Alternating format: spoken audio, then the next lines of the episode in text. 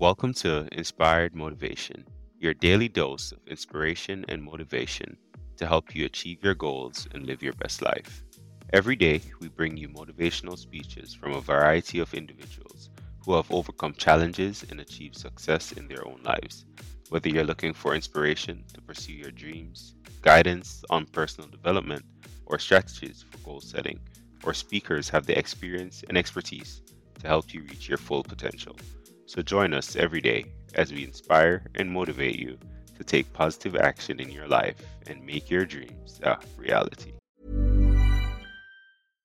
One size fits all seemed like a good idea for clothes. Nice dress. Uh, it's a it's a t-shirt.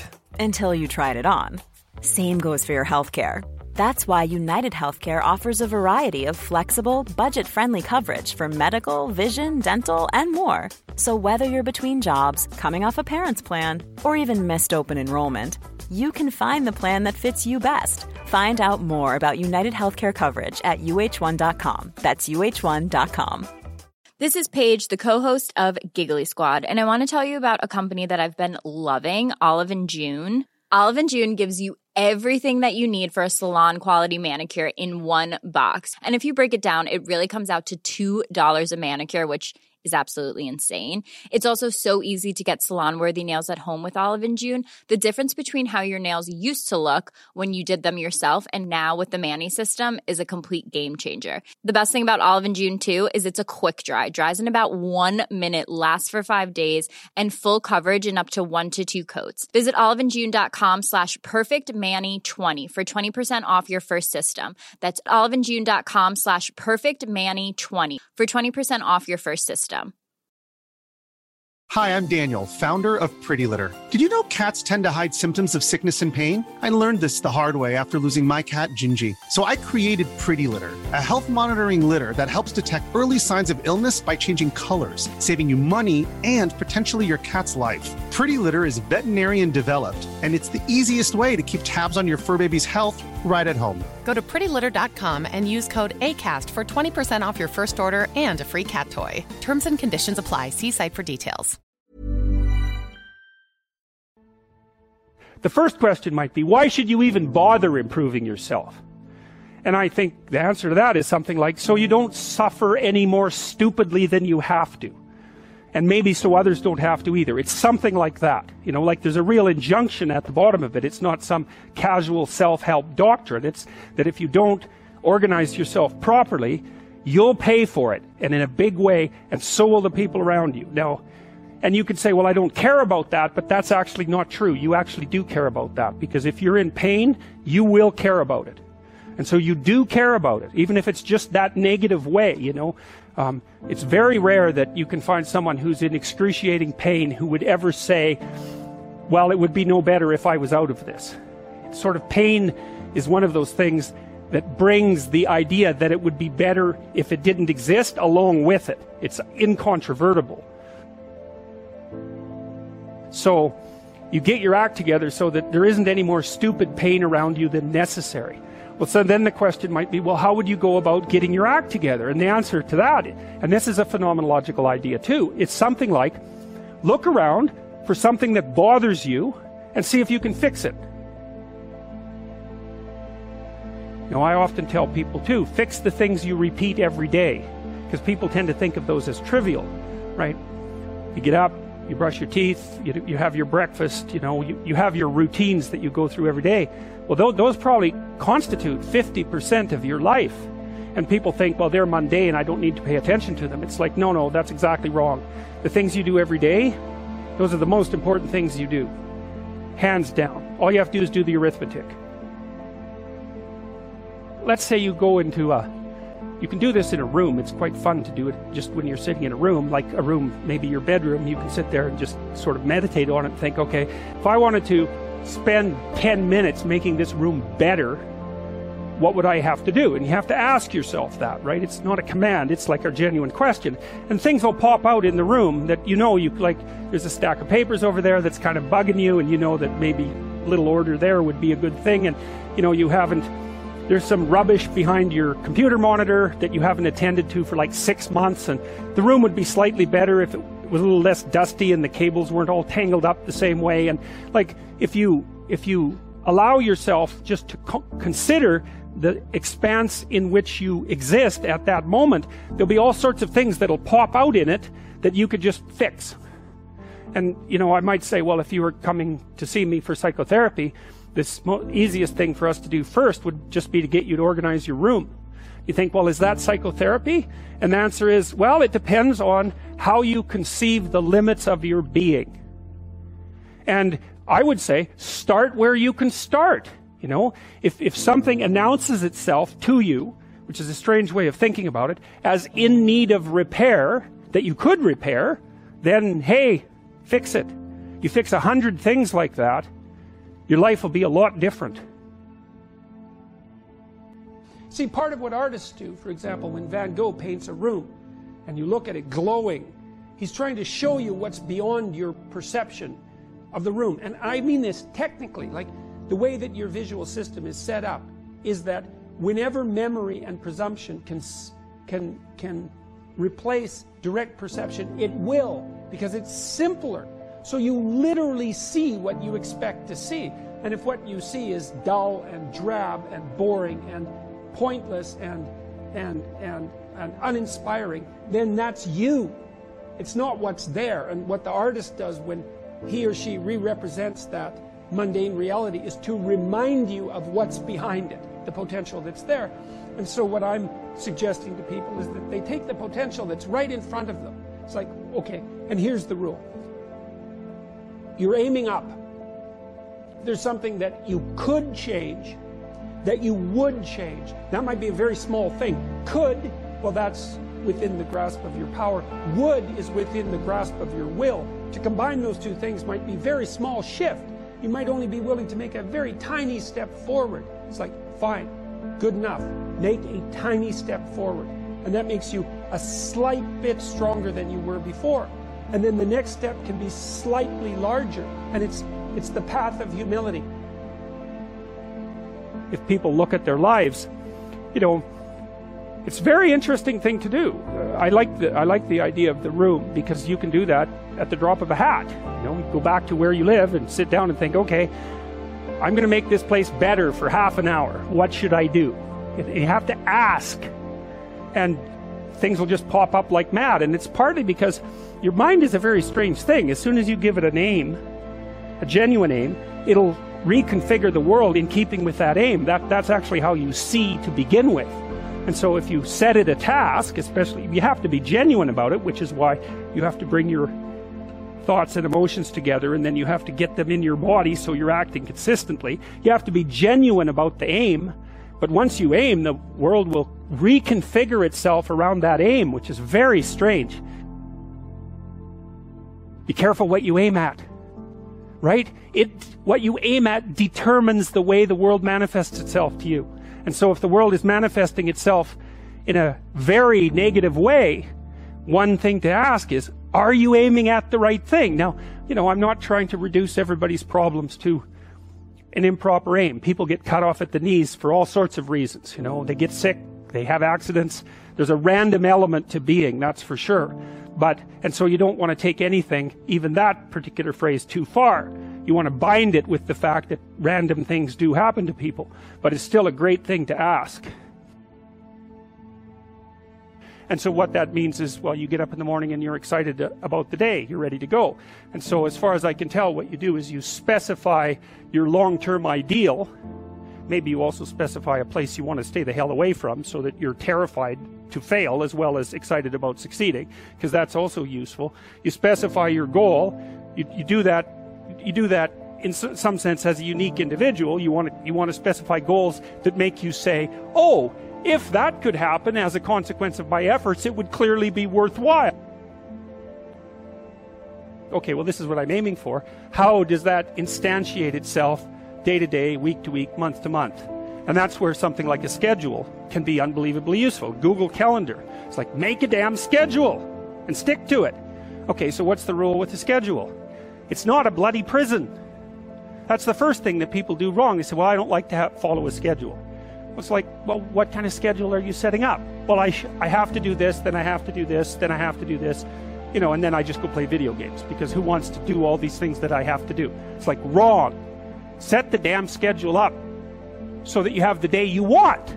That's the trick. It's like, okay, I've got tomorrow. If I was going to set it up so it was the best possible day I could have, practically speaking, what would it look like? Maybe 20% of your day has to be responsibility and obligation, or maybe it's more than that, depending on how far behind you are. But even that, you can, you can ask yourself, okay, well, I've got these responsibilities. I have to schedule the damn things in. What's the right ratio of responsibility to reward? And you can ask yourself that just like you'd negotiate with someone who is working for you. It's like, okay, you got to work tomorrow. Okay, so I want you to work tomorrow. And you might say, okay, well, what are you going to do for me that makes it likely that I'll work for you? Well, you could ask yourself that, you know.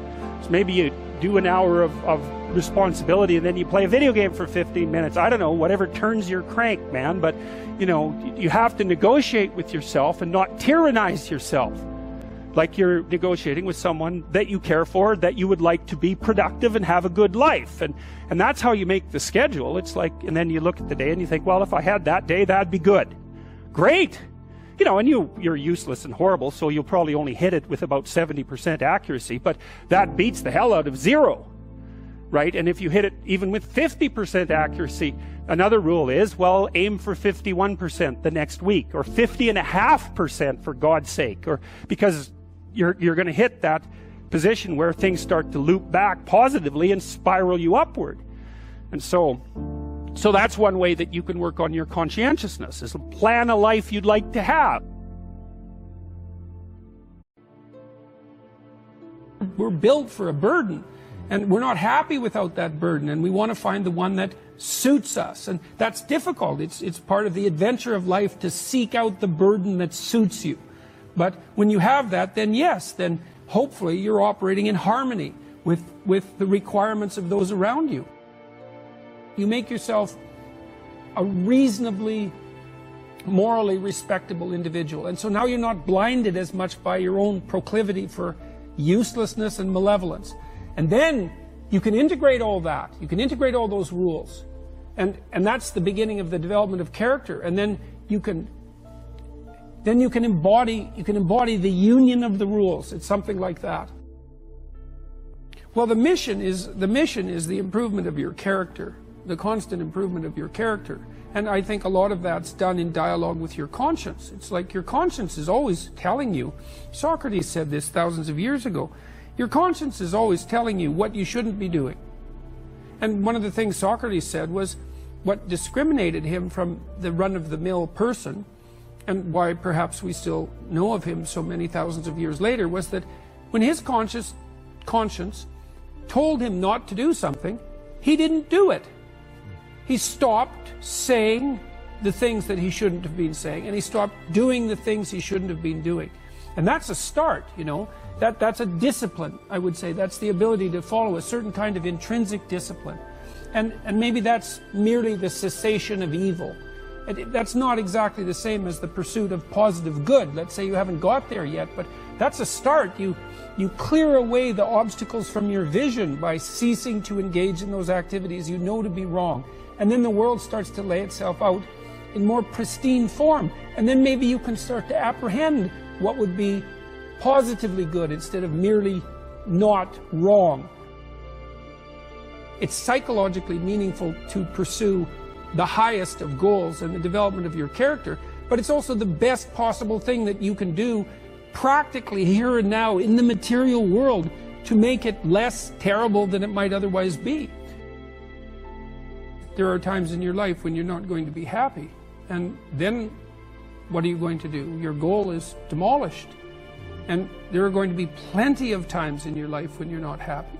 There might be years and so it's a shallow boat in a very rough ocean. And, and it's, it's, it's based upon a misconceptualization.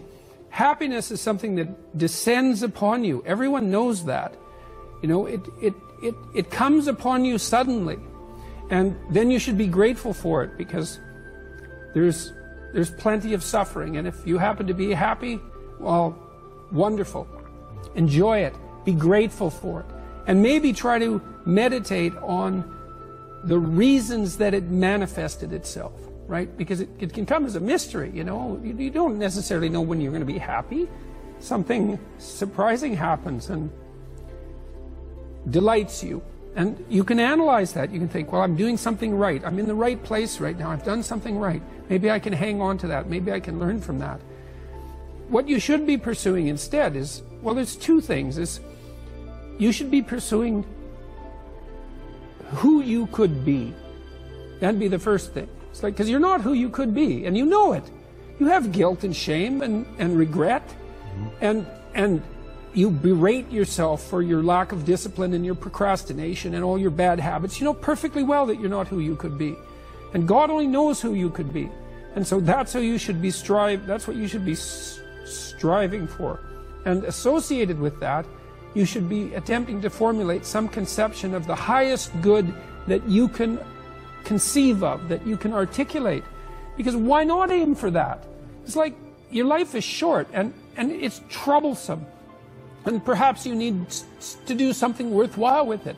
And if so, then you should do the most worthwhile thing.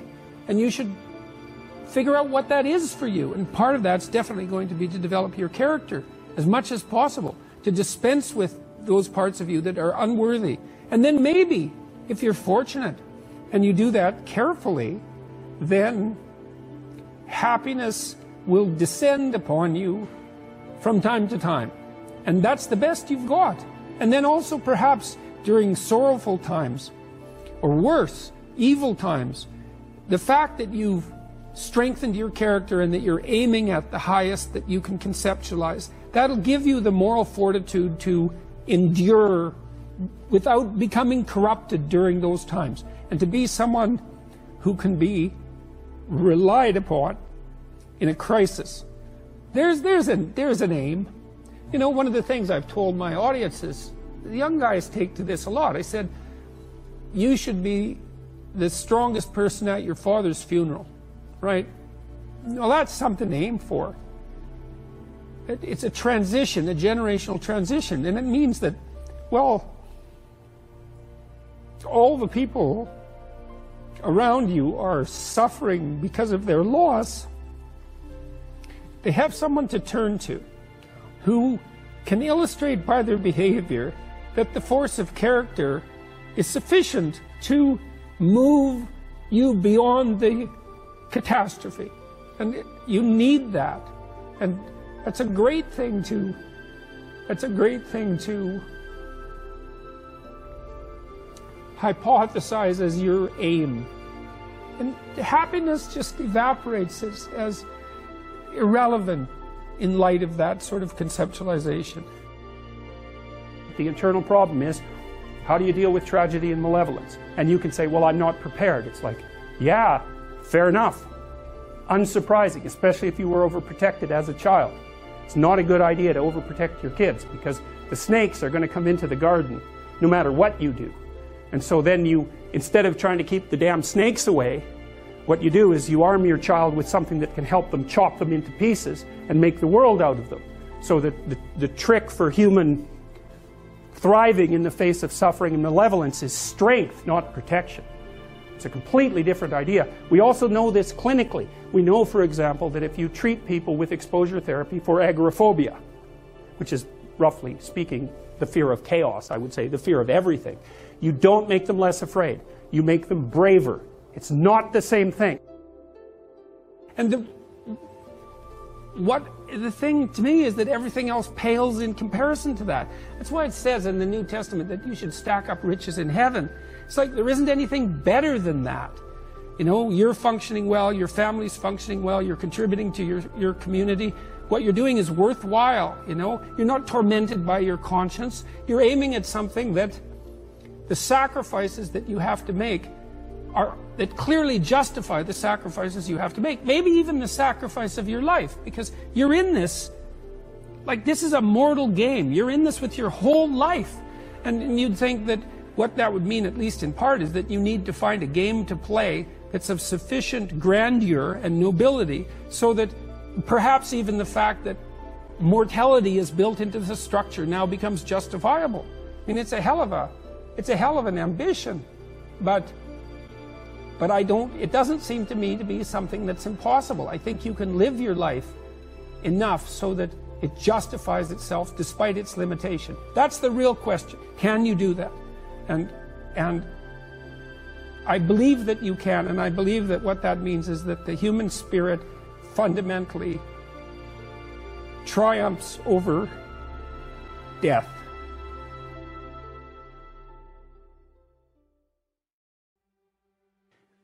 The world shifts itself around your aim because you're, you're a creature that has an aim. You have to have an aim in order to do something. You're an aiming creature. You look at a point and you move towards it. It's built right into you.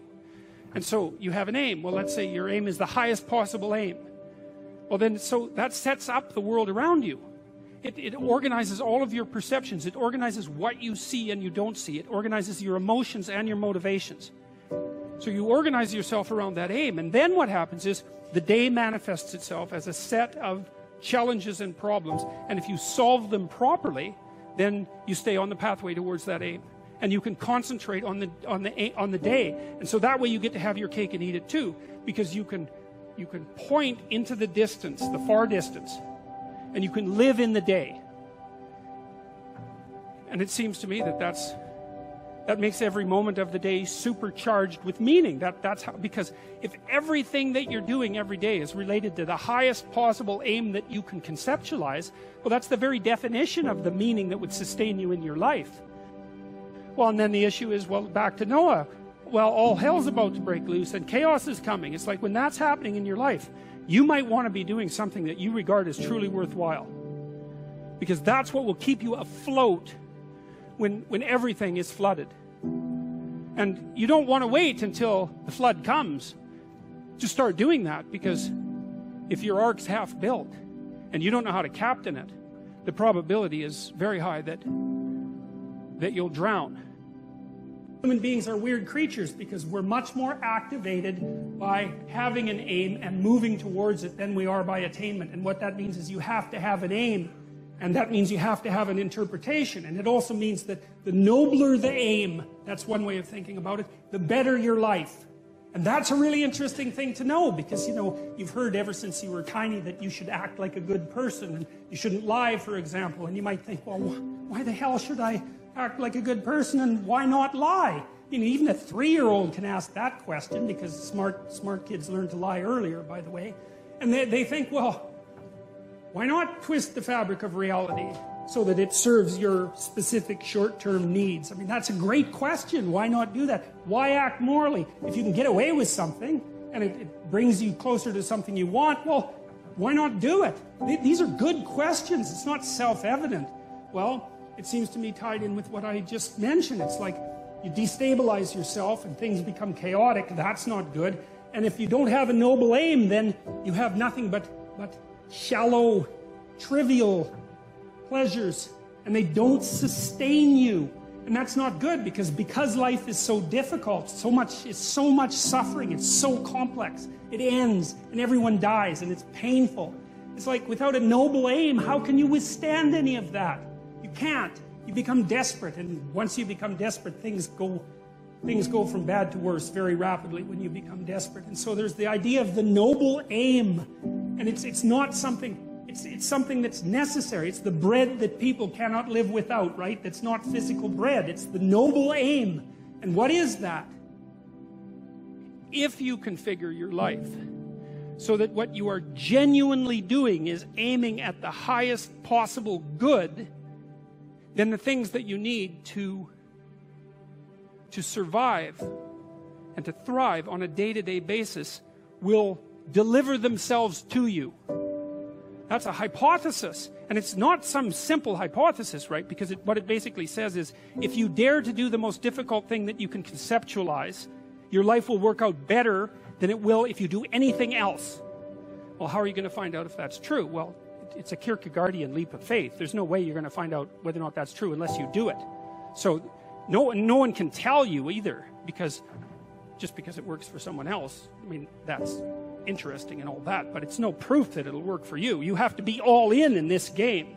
All right, so you're always in one of these little frameworks, and there's just no getting out of it. So and that's because, you know, at any given moment, this is like it's like field theory. There used to be psychological theories that talked about the field of human experience, something like that. And this is kind of what that is. This is a field, and basically what happens is you parse out a little part of the world, say, and so a, a, a, an amount you can handle. So let's say it has some duration. You're not aiming at something 50 years in the future. It's because how the hell are you going to do that? You, there's too many variables, you know. So you're aiming at some handleable amount of time, and you posit a goal in there, and you plot your route, and then that tells you what's up and tells you what's down, because up moves you towards the goal and down moves you away from the goal, and that sets up your motivational framework so that you have something worth attaining. You know, that's a really interesting thing to know too. It's like, why have a goal? Well, it's easy.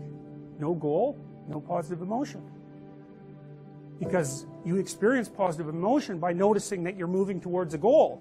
And so if you don't have a, have a goal, well, you can't have any positive emotion. So better have a goal.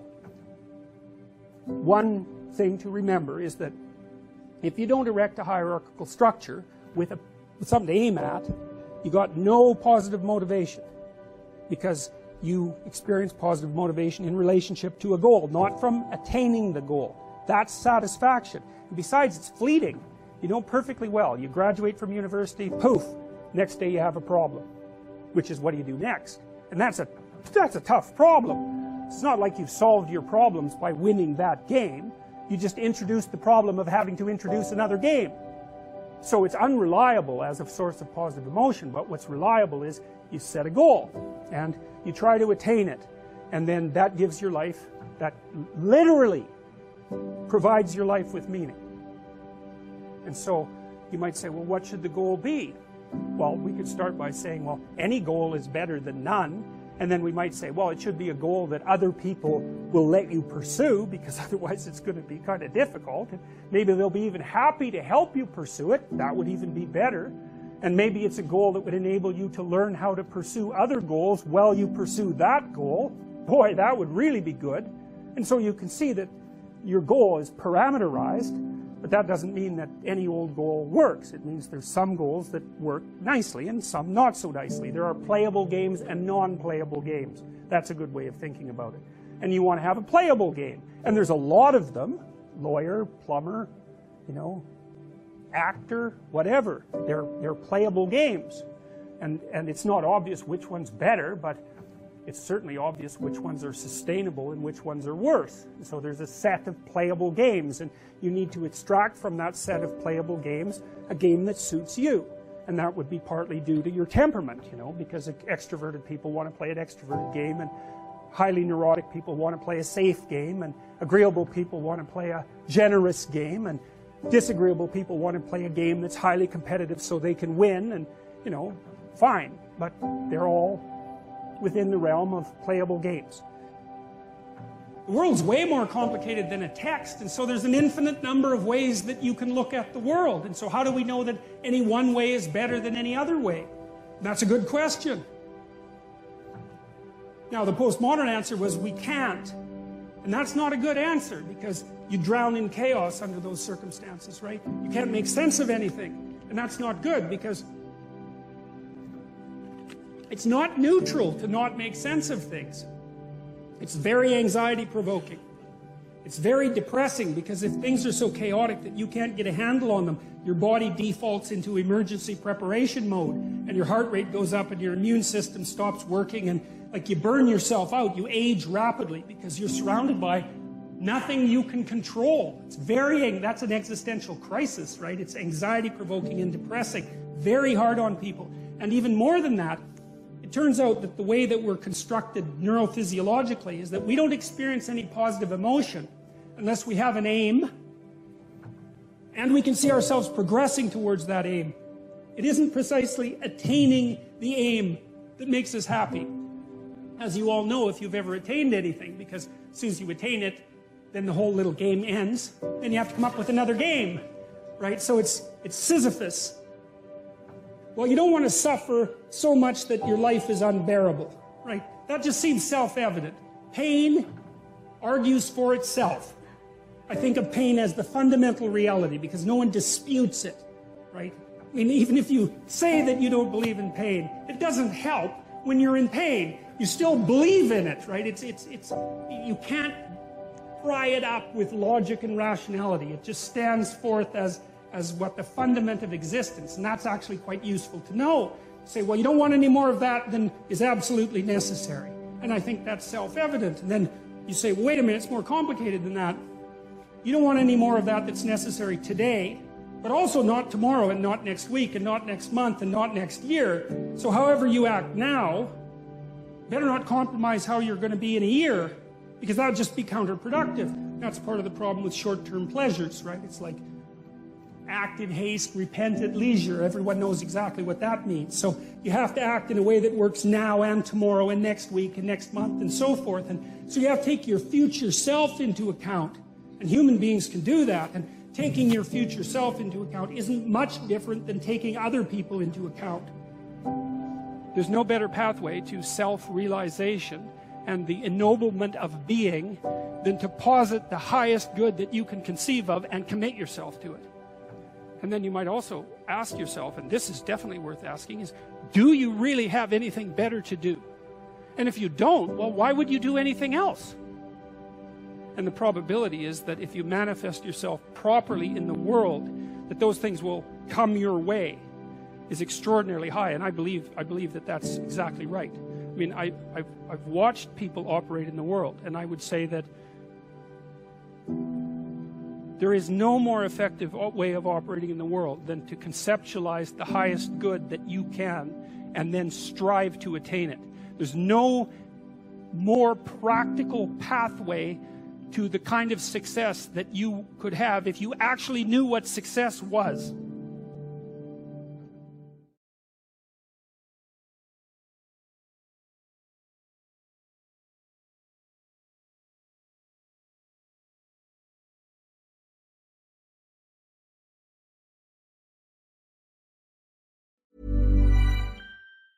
Hi, I'm Daniel, founder of Pretty Litter. Did you know cats tend to hide symptoms of sickness and pain? I learned this the hard way after losing my cat, Gingy. So I created Pretty Litter, a health monitoring litter that helps detect early signs of illness by changing colors, saving you money and potentially your cat's life. Pretty Litter is veterinarian developed, and it's the easiest way to keep tabs on your fur baby's health right at home. Go to prettylitter.com and use code ACAST for 20% off your first order and a free cat toy. Terms and conditions apply. See site for details. Hold up. What was that? Boring. No flavor. That was as bad as those leftovers you ate all week. Keke Palmer here, and it's time to say hello to something fresh and guilt-free. Hello Fresh. Jazz up dinner with pecan-crusted chicken or garlic butter shrimp scampi. Now that's music to my mouth. Hello Fresh. Let's get this dinner party started. Discover all the delicious possibilities at hellofresh.com. Imagine the softest sheets you've ever felt. Now imagine them getting even softer over time. That's what you'll feel with Boll and Branch's organic cotton sheets. In a recent customer survey, 96% replied that Boll and Branch sheets get softer with every wash. Start getting your best night's sleep in these sheets that get softer and softer for years to come. Try their sheets with a 30-night guarantee. Plus, get 15% off your first order at bollandbranch.com. Code BUTTERY. Exclusions apply. See site for details. Thank you for tuning in to today's episode of Inspired Motivation. We hope that the insights and advice shared by our speaker have inspired and motivated you to take positive action in your own life and pursue your goals with determination and perseverance. Remember, with hard work, dedication, and a positive mindset, you can achieve anything you set your mind to. We'll be back tomorrow with another motivational speaker and more guidance to help you on your journey to success. Until then, keep striving for greatness and never give up your dreams.